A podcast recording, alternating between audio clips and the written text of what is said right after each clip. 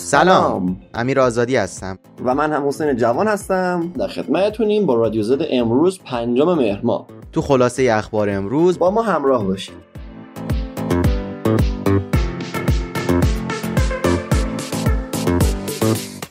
رئیس سابق شعبه نورس شرکت راکستار یعنی لنزی بنزی اثری با نام اوریور در دست ساخت داره که البته تازگی بودجه 42 میلیون دلاری رو برای اون در نظر گرفته. لنزی که یکی از چهره‌های تاثیرگذار مهم برای سری بازی جی تی به شمار میره.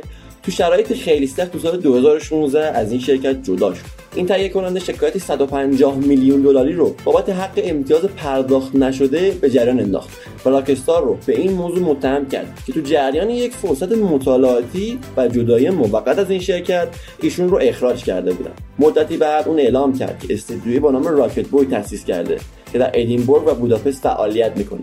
در حال حاضر 130 نفر سازنده با استعداد که اکثرا افرادی بودند که روی سری GTA کار می‌کردن تو این استدیو مشغول به کارن.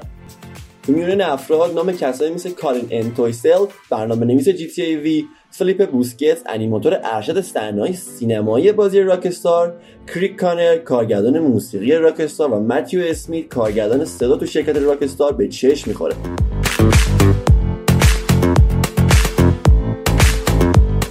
سیگیت جزئیات بیشتری در مورد SSD کنسولای Xbox Series به اشتراک گذاشت. شرکت سیگیت که SSD های کنسولای Xbox Series رو می‌سازه اخیرا اعلام کرده که این کارت های حافظه 1 ترابایتی 220 دلار قیمت دارن و کارایی اونا با حافظه داخلی خود کنسول هیچ تفاوتی از لحاظ سرعت و لود کردن بازیا نداره این نوع کارت حافظه حتی این قابلیت رو به شما میده که با بازیاتون به خونه دوستتون برید و از بازی کردن game مورد علاقتون روی کنسول دیگه لذت ببرید. البته 220 دلار هنوز برای حافظه بیشتر قیمت بالاییه. قیمتی که فقط 80 دلار از Xbox Series S کمتره.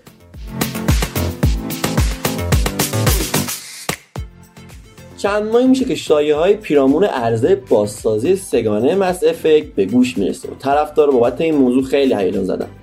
چرا که سه‌گانه Mass Effect از محبوبترین آثار نقش آفرینی به حساب میاد.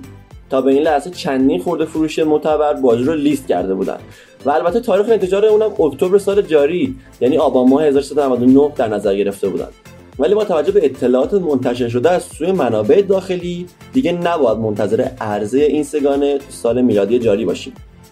چندی پیش آقای جف گراب ویراستار وبسایت معتبر ونچر بیت این تاخیر چند ماه رو اعلام کرده بود. بر اساس صحبت‌های اون دلیل اصلی این تاخیر کار بیشتر روی نسخه اول سری بازی مس افکته به همین دلیل قراره که بازی در تاریخ نامشخصی از سال 2021 عرضه بشه.